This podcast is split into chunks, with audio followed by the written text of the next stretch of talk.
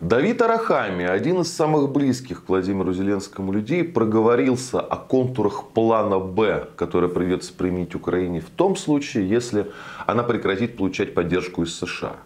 А Арахами, как я уже сказал, к Зеленскому близок. Э, он был допущен ко многим принципиальным решениям, которые э, принимал Зеленский за последние два года. В частности, он был членом переговорной делегации, когда еще была попытка договориться, если вы помните, в Беларуси, потом э, в Стамбуле. А еще Рахами известен тем, что он очень словоохотлив, да, и иногда проговаривается, выдает секреты киевского двора, вот как и в данном случае. Да.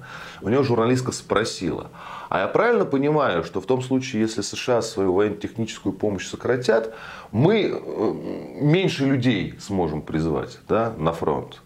Нет, говорит Арахами, неправильно. Это значит, что мы больше должны будем призывать людей на фронт. Да? Потому что вот из-за отсутствия вооружений американских на фронте образуются дыры. Да? И эти дыры придется затыкать мобилизованными. Ну или, как бы, иначе говоря, мясом. То есть мясо вместо пушек такова перспектива украинской армии. И это, как я уже сказал, судя по всему, план Б. Потому что ранее в Киеве говорили, что план Б у них есть. У них же спрашивают, что вы делать будете, если США перестанут вас поддерживать. Ну, допустим, разрешится вот эта вот коллизия в Конгрессе, где Украине денег не дадут. Да, допустим, Байден что-то придумает.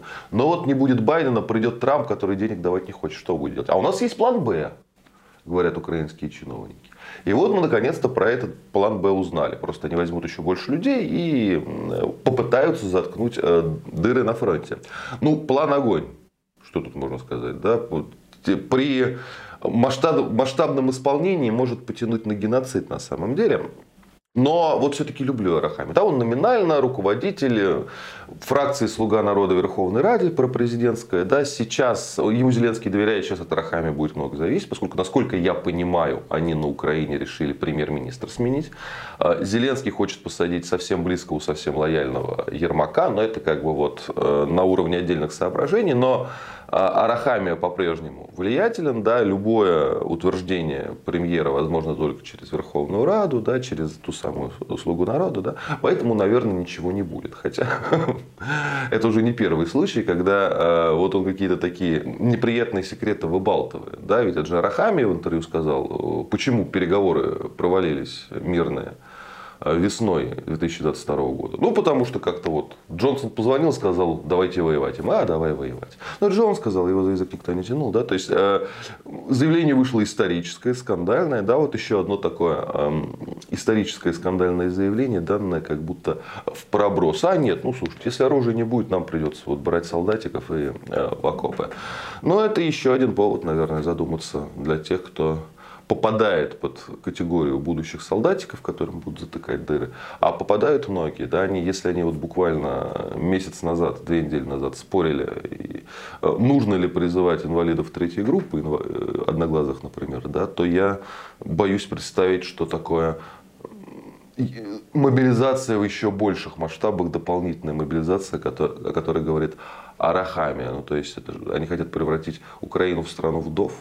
Ну, что тут сказать? Если вообще, если давайте как вот про США, раз уж упомянули, а для США, оказывается, так вопрос стоит, да, что либо Америка дает э, деньги, либо Украина теряет жизни. Да? И какой же выбор принимали Соединенные Штаты, Европа, руководство Украины в лице Зеленского? Всякий раз когда можно было от этой политики свернуть, да, и не жертвовать человеческими жизнями. Вот всякий раз и в Минске, и в Стамбуле, и раньше они принимали то решение, что мы вот попробуем вот так, ну пускай погибнут еще дополнительно тысячи, десятки тысяч. Вот они и сейчас э, запросто такое решение примут, не только американцы, но и украинское руководство, потому что, судя по всему, у них других планов Б действительно не просматривается. Да? То есть, либо все-таки надеяться на американцев, либо, хотя, надеюсь, не надейся, в общем.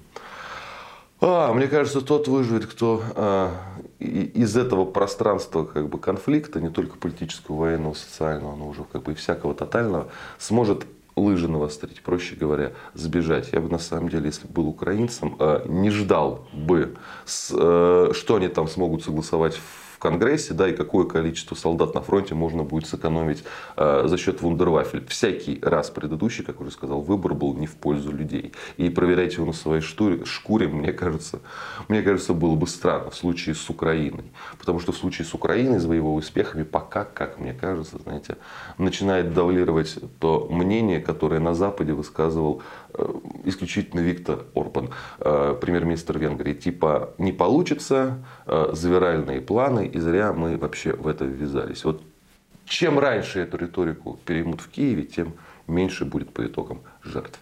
Будьте здоровы, подписывайтесь на наш канал, и кому больше нравится в формате подкастов, в этом формате мы тоже есть.